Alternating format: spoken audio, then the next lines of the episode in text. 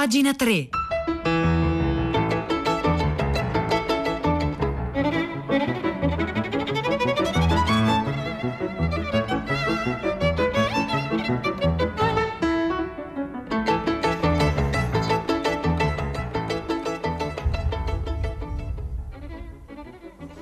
Le 9 e un minuto, buongiorno da Vittorio Giacopini, ben trovati a pagina 3. La cultura nei giornali, sul web, nelle eh, riviste, eh, l'avete sentito, la, la, l'abbiamo detto, poi è intervenuto anche durante il filo diretto con gli ascoltatori il nostro direttore Marino Sinibaldi per dare questa notizia della morte di Rossella Panarese, una delle anime di Radio 3, non soltanto voce di Radio 3 Scienza, ma persona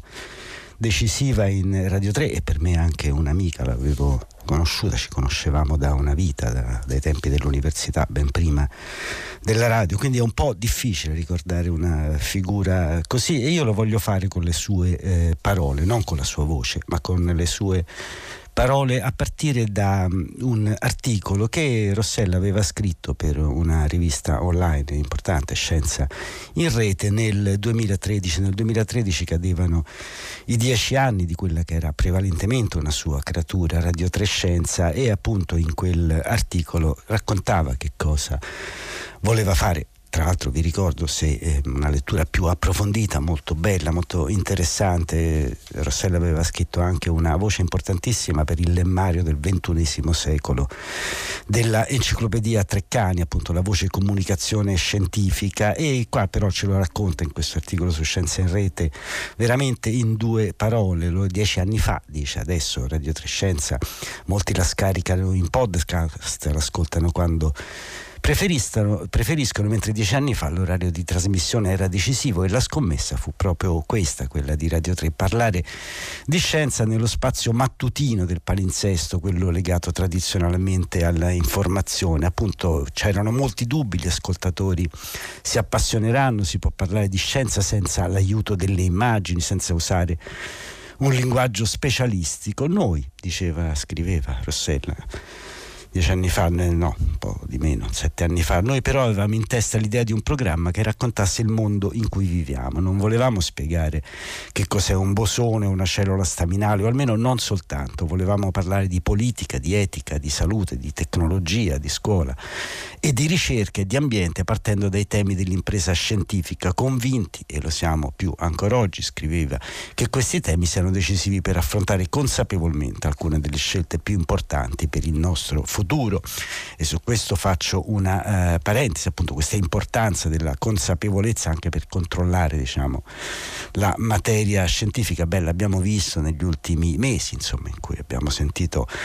deliri di vario genere sulla pandemia e Radio Trescenza era una di quelle voci che cercava sempre di eh, riequilibrare, di dare senso, di dare prospettiva a quello che stava accadendo in un momento in cui appunto pandemia tutti ci stiamo misurando con la stessa emergenza, con lo stesso male, un lavoro diciamo di illuministica divulgazione, qualcosa di molto importante. E ricordava ancora Rossella in quell'articolo nel 2003 abbiamo cominciato ponendoci due obiettivi, imparare a raccontare perché fare radio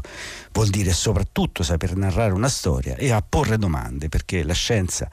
vive, cresce e cambia con le domande e poi abbiamo scelto i nostri compagni e le compagne di viaggio, non solo scienziate e scienziati appunto, ma filosofi, scrittori, storici, medici, giornalisti e molti altri che con pazienza ed entusiasmo hanno raccontato, spiegato e ragionato con noi. Ecco, questo è un breve, un breve eh, estratto di questo articolo appunto di eh, Rossella Panarese che dieci anni fa spiegava che cosa stava cercando di fare. Oggi sui quotidiani ci sono molti temi, ne ha parlato Beda Romano, il tema della transizione ecologica è centrale, lì scienza, economia, politica si intrecciano, si mischiano e il, proprio sul ragionare, sul ragionare su come dobbiamo pensare, come sbagliamo pensando e co- cosa significano gli errori, beh, su questi temi ha dedicato un saggio, lo trovate oggi, un articolo, un'intervista sulla Gazzetta del Mezzogiorno, una, giovane ricercatrice dell'Università di Bologna, Sara Garofalo, che per il saggiatore ha pubblicato questo eh, articolo in cui il cui titolo, questo, questo, libro, il cui titolo è proprio Sbagliando non si impara, ecco un proverbio rovesciato, perché sì appunto sbagliando, non è vero che sbagliando si impara, il titolo del libro, dice la Garofalo in una conversazione appunto con la Gazzetta del Mezzogiorno su temi che sarebbero stati cari a Rossella Panarese, il titolo del libro è, vera- è volutamente provocatorio, è vero che spesso si impara dai propri errori, ma per farlo bisogna prima riconoscerli, insomma se commetto un errore posso evitare di ripeterlo in futuro solo se mi rendo conto del fatto che quello era a conti fatti un errore. Quando guidiamo la macchina per la prima volta, ad esempio, Tendiamo a premere il freno con troppa forza, ma provando la frenata brusca che ne consegue, siamo in grado di riconoscere di aver usato troppa forza. Così possiamo capire come fare meglio la volta successiva. Ma con certi tipi di scelte non è semplice. Il problema è che quando facciamo certe scelte siamo guidati da meccanismi di pensiero così rapidi e automatizzati che spesso facciamo fatica a rendercene conto. Ad esempio, quando siamo davanti allo scaffale di un supermercato, non ci mettiamo più una manciata di secondi a decidere decidere se acquistare un prodotto piuttosto che un altro, dato che non sempre siamo in grado di riconoscere e quindi frenare il processo automatizzato che ha portato a fare quella scelta. Finiamo per cadere in una sorta di trappole mentali di cui siamo poco consapevoli. E a proposito appunto della trappola mentale più trappola di tutte in realtà ha a che fare col vincere e con il perdere, un tema che i giocatori di scacchi dovrebbero riconoscere molto bene, perché in poche parole, dice Sara Garofalo, abbiamo più paura di perdere che brama di eh, vincere, al punto che siamo più disposti a rischiare tutto per, eh, il tutto per tutto per evitare una perdita che non per darci una chance per vincere. Se per esempio chiedessi di scegliere tra perdere 50 euro o B lanciare una moneta e perderne 100 se esce testa, se esce coda siete salvi, scommetto che molti sceglierebbero di rischiare di meno, ovvero la B. Per un meccanismo molto simile tendiamo a prestare così tanta attenzione alle cose negative rispetto a quelle positive della vita che finiamo per vedere solo le prime, convincendoci del fatto che capitano proprio tutte a noi. E quindi questo libro di eh, Sara Garofalo è una sorta di vademecum per arginare queste appunto sconfitte sul campo campo, conoscere il nemico, dice la ricercatrice, capire come funziona la nostra mente, come prendiamo certe decisioni, quali fattori sono in grado di influenzare le nostre scelte è sicuramente il primo passo. Allenarci a riconoscere queste trappole mentali mentre facciamo shopping, compriamo un biglietto per il cinema o decidiamo per il nostro futuro è il secondo. L'importante è non farla diventare un'ossessione e ricordarsi che lungo l'evoluzione dell'uomo queste decisioni rapide ci hanno sicuramente salvato la vita in più di un'occasione e poi in fondo ogni tanto sbagliando si impara. E così con, si conclude questa intervista appunto a Sara eh, Garofalo, la trovate sulla Gazzetta del Mezzogiorno, i temi sono appunto come trasformare la nostra mente in un, una macchina, ma insomma la metafora è del tutto sbagliata, in un qualcosa che sbaglia meno e che comunque sa che sbagliando non si impara, temi, temi che hanno a che fare con la ragionevolezza dei nostri comportamenti, ma anche con la scientificità delle nostre scelte. E vabbè, insomma, il motivo per cui l'ho letto, l'avevo detto prima, perché mi sembra un'intervista che sarebbe interessata a Rossella Panarese, che insomma ancora in modo abbastanza incredibile devo salutare qui in questa prima puntata di eh, pagina 3 della settimana.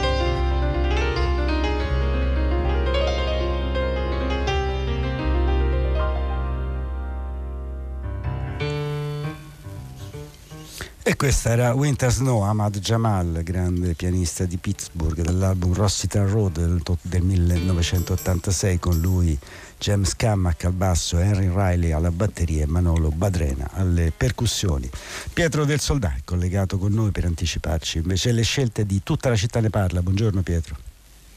Ciao Vittorio, Pietro. buongiorno, anche se è davvero ciao, per noi ciao. un giorno terribile difficilissimo per fare il nostro lavoro. Beh, questa mattina eh, non a caso prima pagina si è aperta con due telefonate di ascoltatori che hanno espresso solidarietà, vicinanza alla famiglia, a tutti noi per la perdita di Rossella Panarese, a dimostrazione anche del rapporto molto particolare che c'è tra Radio 3 e il, il suo pubblico e, e, noi da lì ripartiamo. Non a caso quelle due telefonate poi andavano tutte e due su un tema di stringente attualità e che ha intimamente a che fare con il lavoro e con le tantissime cose che Rossella Panarese ci ha, impegni, ci ha insegnato, il, il ruolo eh, della scienza nell'orientamento del dibattito pubblico, soprattutto in quest'anno difficile. In particolare hanno parlato di transizione ecologica, no? che è un po' il tema del giorno, l'hai detto anche tu, ricordando quelle bellissime, quasi profetiche parole di Rossella nel 2013. E noi dunque lì torniamo con, con, in mente sempre lei e le, e le cose che ci, ha, che ci ha fatto capire sull'importanza anche per chi di scienza non si intende pretende di seguirle, di ascoltarle, di farsi orientare da quel modello di razionalità, di apertura che poi è anche il senso stesso, il cuore della democrazia, una cosa in cui Rossella credeva moltissimo. Dalle 10 in diretta a te Vittorio, grazie. Grazie, grazie Pietro e andiamo avanti. Vi faccio un po' di segnalazioni da quello che potrete trovare oggi sulle potrete, potrete, potete trovare oggi sulle pagine dei quotidiani eh, pagine culturali a partire dal Corriere della Sera, ne parlano vari giornali. Otto anni fa c'era la rinuncia di Ratzinger, il Papa che rinunciava al pontificato e diventava Papa emerito e si parla di questo, come su Avvenire invece si parla di Mario Luzzi, grande poeta di cui è stata pubblicata un'agenda che aveva tenuto nel 2003. Si parla molto di eh, transizione ecologica sul fatto quotidiano e sul foglio che proprio dedica tutta diciamo, un, un intero dossier a questo tema, come realizzare la transizione ecologica senza sacrificare il eh, benessere. Il quotidiano, il giornale invece si occupa di un compleanno importante ma anche controverso, i 90 anni domani di Mikhail Gorbaciov, l'oblio di un eroe, eh, di un eroe frainteso, così scrive il... Eh, Così scrive il giornale di Gorbaciov ha parlato prima Beda Romano durante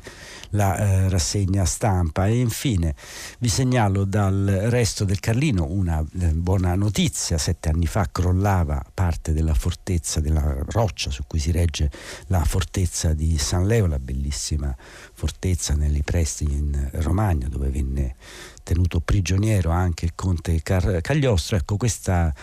eh, ferita, diciamo, questa ferita alla montagna, il patrimonio artistico e culturale italiano sarà sanata l'intera, l'intera rocca verrà fasciata d'acciaio. E alla fine vi segnalo un articolo da Il Bocche, il giornale online della rivista dell'Università di Padova in cui Bruno Arpaia si occupa di letteratura latinoamericana oggi, chi sono e quali sono gli scrittori di cui, la vale, di cui vale la pena di occuparsi della letteratura latinoamericana. Ecco, queste alcune delle segnalazioni delle pagine culturali di oggi, lunedì 1 marzo.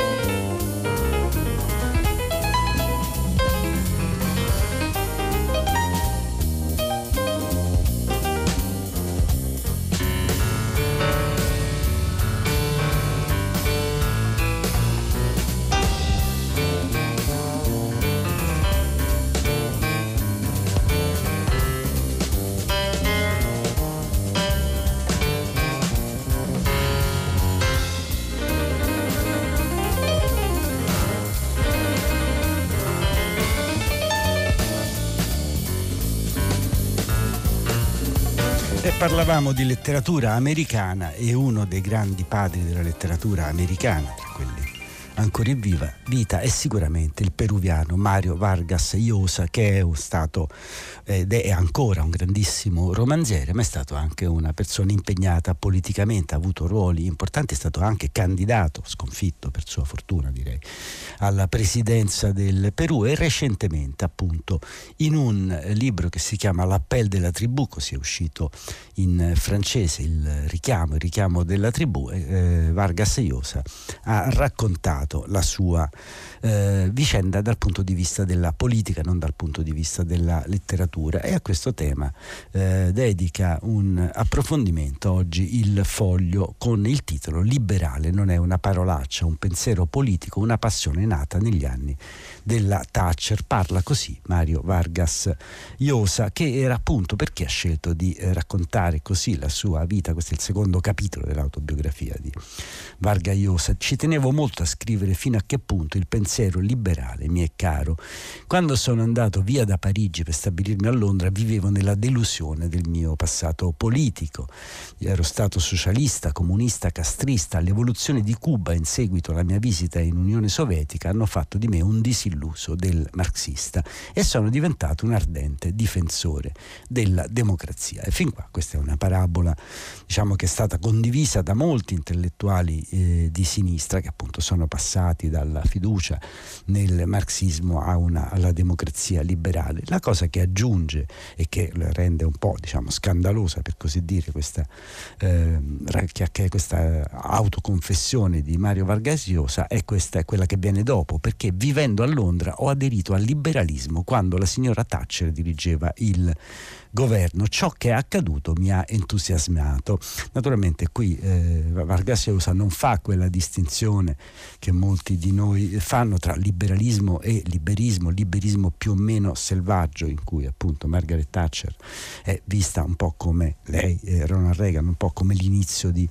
tutti i guai. Lui invece dice di no, era addirittura appunto entusiasta, ho cominciato a leggere e studiare i pensatori liberali di cui parlo in questo libro, ho voluto lasciare una testimonianza di questa evoluzione. Tra l'altro la Francia si è evoluta nella stessa direzione. Durante i miei anni a Parigi il pensiero era dominato dalle idee di sinistra, oggi si è molto meno intolleranti nei confronti del pensiero non gauchista, ovvero non di sinistra in tempo stretto. All'epoca una persona come Jean-François Revel era completamente marginalizzata, come se si trattasse di un giornalista di, di second'ordine, ora è riconosciuto come un pensatore originale e di qualità. Soltanto Raymond Aron aveva un po' di spazio. A Parigi, nonostante fossi socialista, acquistavo le Figaro per leggere, le Figaro per leggere i suoi articoli. Se all'epoca fosse stato insegnato maggiormente questo pensiero, la liberale, la Francia oggi avrebbe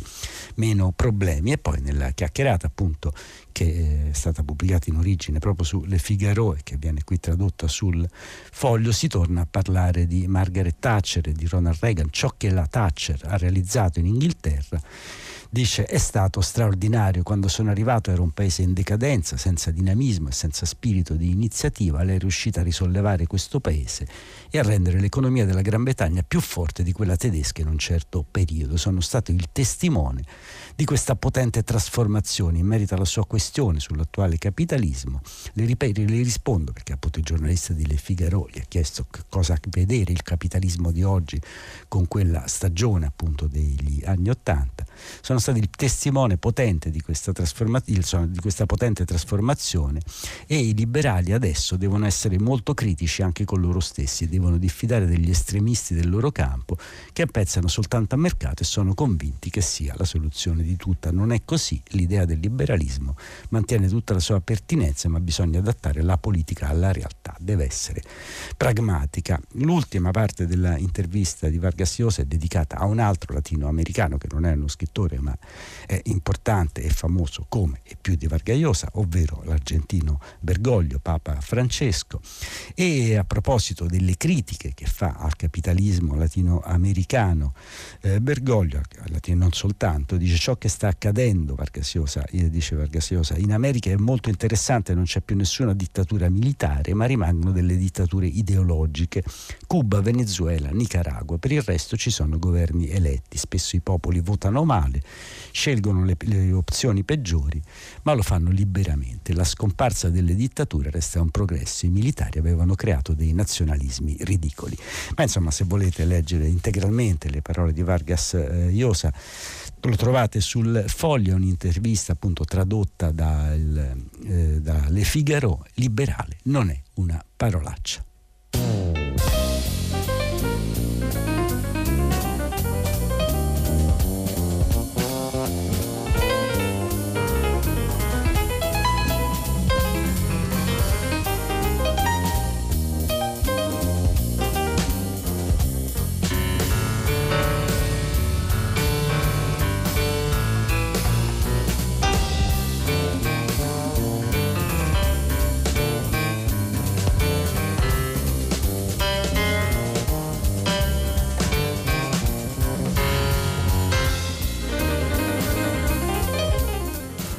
E avrete forse ascoltato a prima pagina una telefonata, un'appassionata telefonata di una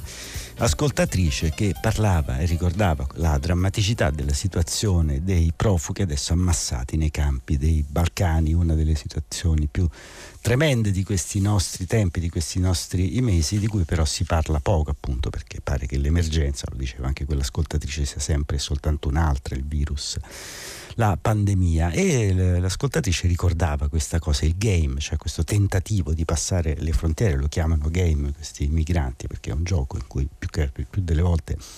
si perde. Di queste cose si è occupata anche Laika, che è Laika, non è la cagnetta che andò nello spazio, ma è una street artist che quella Cagnetta ha preso il nome ed è una sorta di Banksy romana, infatti è una, street artist di cui nessuno conosce il volto, gira sempre e lavora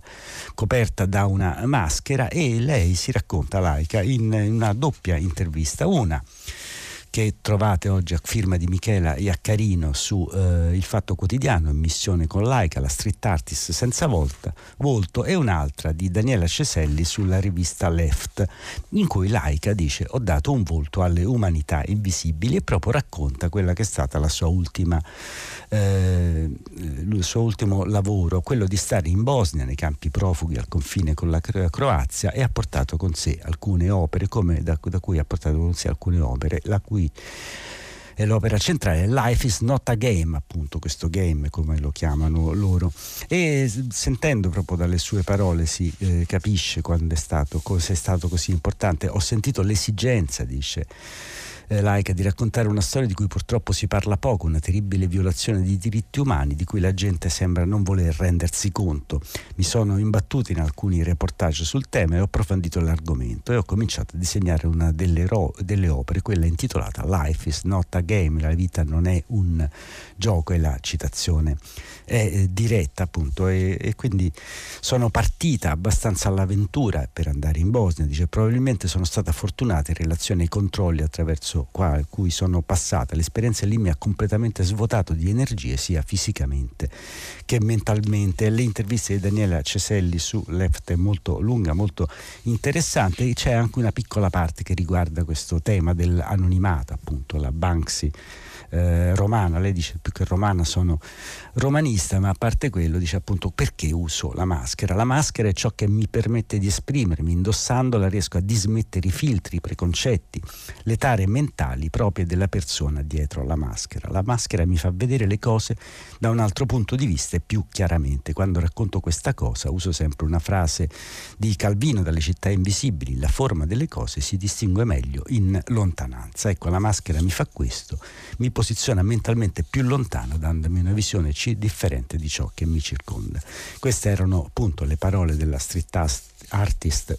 senza volto. Eh, laica che è intervistata su Left da Daniela Ceselli e su Il Fatto Quotidiano da Michela Iaccarino.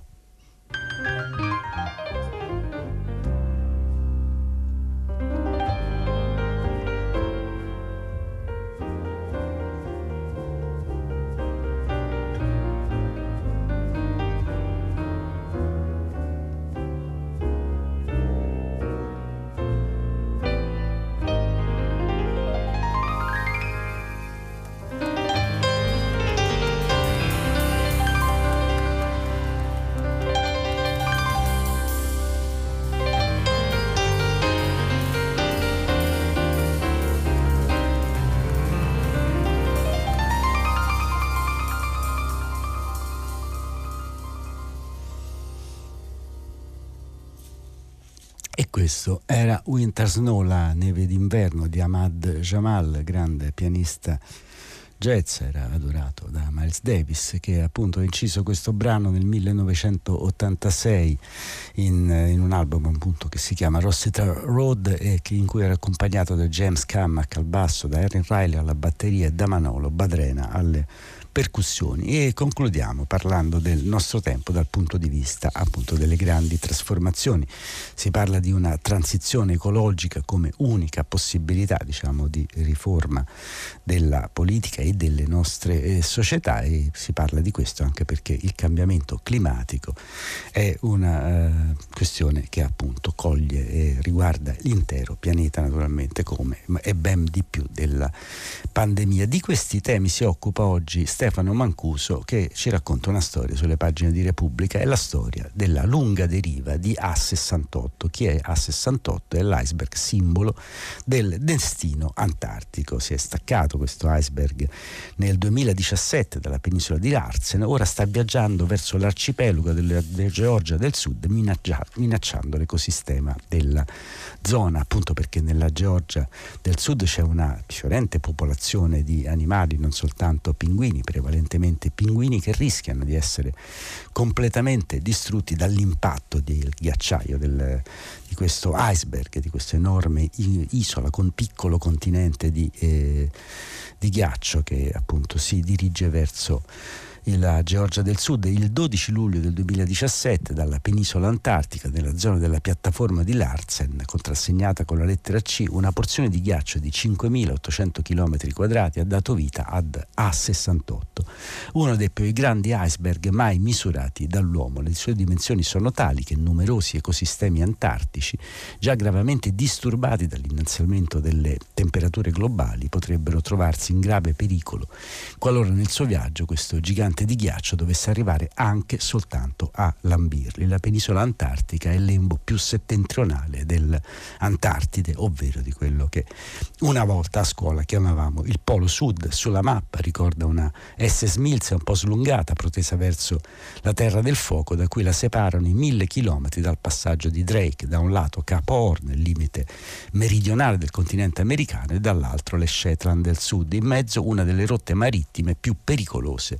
del pianeta. Qui la confluenza delle correnti atlantiche e pacifiche, la differenza di quota del fondale che sale da 4.000 a 100 metri di profondità in poche miglia e venti che soffiano fino a 220 km orari producono onde così terrificanti che per secoli per qualunque marinaio Capo Horn è stato sinonimo di terrore e adesso appunto verso quella zona del mondo, verso Capo Horn e verso la Georgia del Sud si sta dirigendo il gigantesco iceberg A68. Questo ce lo racconta Stefano Mancuso e con questo chiudiamo la puntata di oggi di eh, pagina 3 da Vittorio Giacopini, un appuntamento a domani mattina alle ore 9, ma voglio ringraziare Marzia Coronati in redazione, Cristiana Castellotti che è la curatrice del programma, Maria Chiara Chiara Beranek che è stata in regia, Gabriele Scioni che era in console, e poi un ultimo pensiero naturalmente a Rossella eh, Panarese, un'amica e una collega che se n'è andata decisamente troppo presto.